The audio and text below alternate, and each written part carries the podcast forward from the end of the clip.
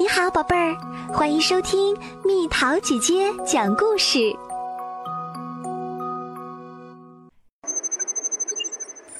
可怕的塑料人。这是一个阳光灿烂的好日子，博士决定到镇上去买点东西。他去的第一家店是服装店。早上好。博士打招呼道：“您好，我叫罗斯。”女店员连忙应答：“请问您需要什么？”“我想买顶帽子。”博士回答：“那顶看着不错。”他指着店里的一个服装模特儿。可是他怎么看上去有点眼熟呢？我觉得这顶帽子不一定适合您。”罗斯说。就在他转身去给博士拿另外几顶帽子时，那个服装模特的脑袋突然动了。说时迟，那时快，他伸手去抓毫无防备的罗斯。幸好博士抢先一步拉走了罗斯。就在这时，别的服装模特儿也都变成活的啦。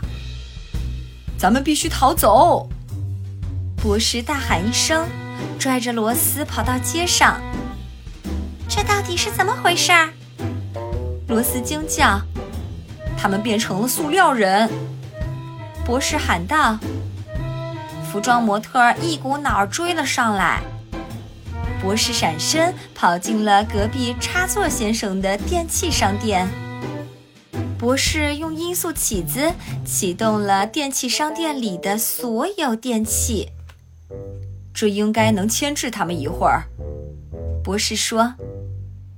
转动的搅拌机，噗噗跳动的面包机，以及不断翻滚的滚筒式烘干机，为博士和罗斯争取到一些时间。他们逃出电器商店，钻进玲珑小姐的玩具店。怎么会发生这种事情？罗斯问。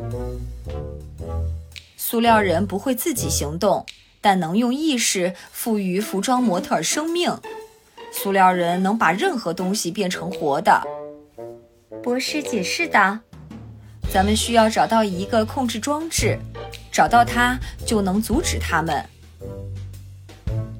真可惜，他们没有挑另一样东西变成活的，比如果酱馅饼什么的。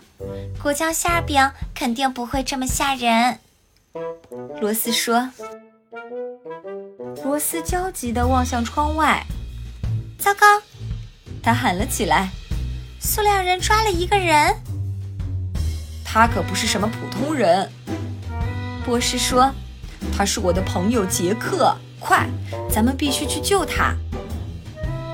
博士挥了一下音速起子，把店里那些玩具都激活了。玩具们纷纷从店里冲了出去，在博士的控制下，他们把杰克救了下来。这件玩具倒是很方便，罗斯说：“这不是玩具。”博士说：“是一把音速起子。”罗斯认识一下，这是杰克·哈克尼斯上校。杰克，这是罗斯。博士给双方做了介绍。很高兴认识你，罗斯。杰克说：“博士，我认为塑料人的控制装置就在那儿。”杰克指着苗苗夫人果蔬店的屋顶，只见屋顶上还有许多塑料人，居高临下看着他们。我们需要卷心菜，博士大声宣布。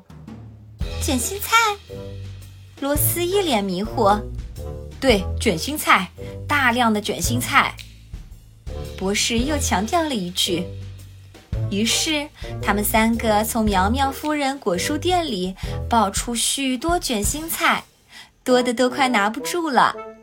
然后顺着防火梯爬上屋顶。在屋顶上，那伙塑料人把守着控制装置。你的准头怎么样？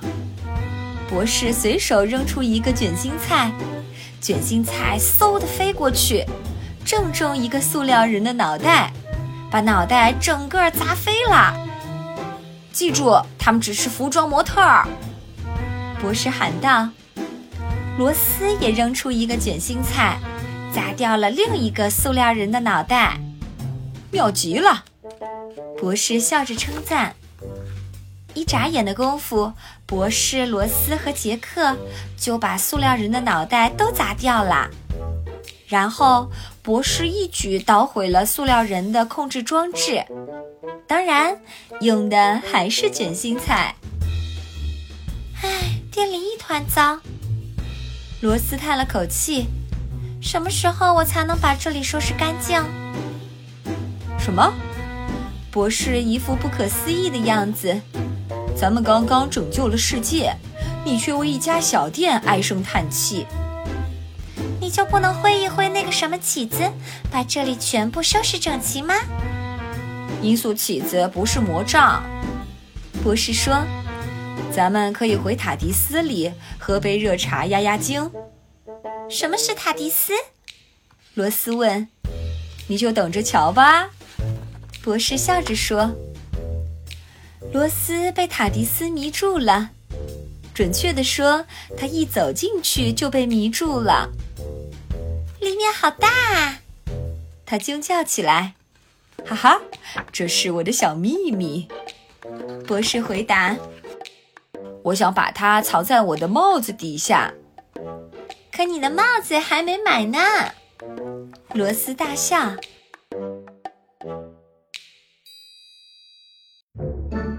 好啦，小朋友们，故事讲完啦。神秘博士是一位来自加里弗雷星球的时间领主，他有两颗心脏，拥有重生的能力。第九任博士是神秘博士的第八次重生，他有点严肃，但相当稳重。博士罗斯还有上校杰克是公认的铁三角组合。他们就是沉稳、勇敢和迷人的化身。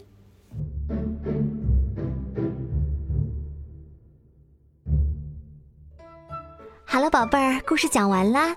你可以在公众号搜索“蜜桃姐姐”，或者在微信里搜索“蜜桃五八五”，找到告诉我你想听的故事哦。